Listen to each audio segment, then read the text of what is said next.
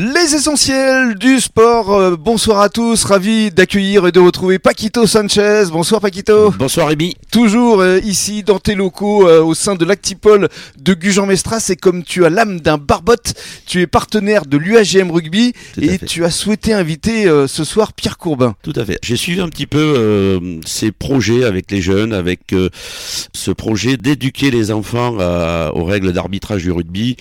J'ai entendu dire qu'il y avait un voyage, un déplacement. J'ai trouvé ça formidable, toujours par rapport à nos jeunes, par rapport à la formation. C'est bien que de, tout- tout petit, essayer de leur former, de les apprendre ben, le fair play, les règles, les règles de discipline, les règles de groupe.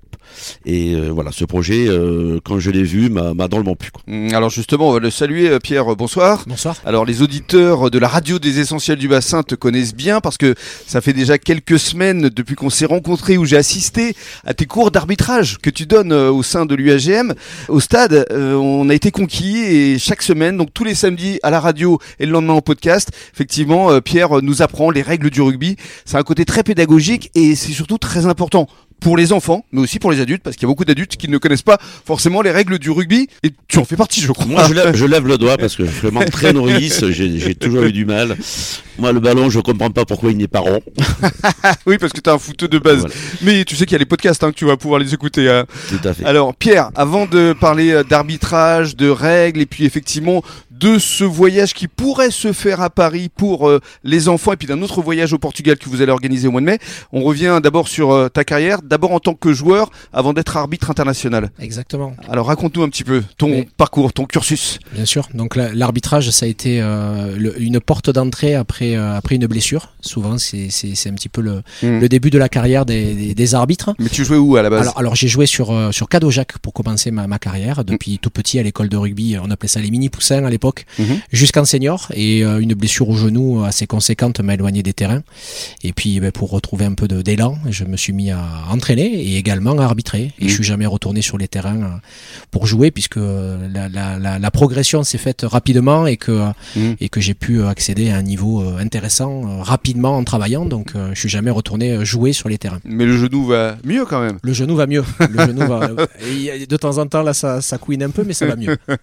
Alors ta carrière en tant qu'arbitre, parce que c'est vrai que tu as été arbitre international. J'ai eu le plaisir de pouvoir collaborer sur des rencontres à niveau international, effectivement, euh, sur des sur des rencontres de Six Nations B notamment, euh, sur des rencontres de, de, de jeunes aussi, FIRA, euh, des, des, des, matchs à dimension internationale, et puis aussi de la Coupe d'Europe et, et des postes d'assistants sur des sur des matchs de niveau international, effectivement. Alors tu fais partie de l'UAGM depuis combien de temps maintenant? Ça va faire deux ans que j'ai que j'ai rejoint l'UAGM avec beaucoup de plaisir, un club à dimension familiale et, et un accueil de qualité de par ses bénévoles et son président et, l'ensemble des membres du bureau. Et alors ton rôle, tu es à la fois éducateur, mais aussi tu donnes des cours d'arbitrage. Alors oui, dans, dans, dans la logique des choses, j'accompagne aujourd'hui la catégorie U14, U15, U14 garçons et U15 filles. En tant qu'éducateur, euh, on structure la partie sportive avec euh, deux collaborateurs, Stéphane et Fabrice, et Richard également. Et, l'intérêt, voilà, c'est de pouvoir les accompagner sur le terrain, dans la sphère sportive, mais également en dehors de, du terrain, sur la sphère euh, règles et connaissance du, du rugby, et pour euh, en faire, euh, on l'espère, de meilleurs joueurs et, et demain de, de bons citoyens de, des, des hommes et des femmes de demain. Alors je reviens quand même à l'équipe féminine, parce que ça aussi c'est un aspect important. C'est-à-dire qu'au sein de l'UAGM, il y a une volonté de former euh, les jeunes filles pour qu'à par la suite elles deviennent seniors et euh, elle ait une, une vraie euh, dimension euh, de compétitrice. Ah Oui, tout à fait, Rémi, implication dans, dans le club de, de des filles. Alors là, sur la catégorie minime aujourd'hui, on en compte 24. Donc on a 24 filles qui sont régulièrement présentes, courageuses. Beaucoup déjà. hein. Ça, ça commence à être très intéressant. Et puis, elles ne laissent pas leur part parce qu'elles sont très impliquées dans, dans, dans la dynamique sportive.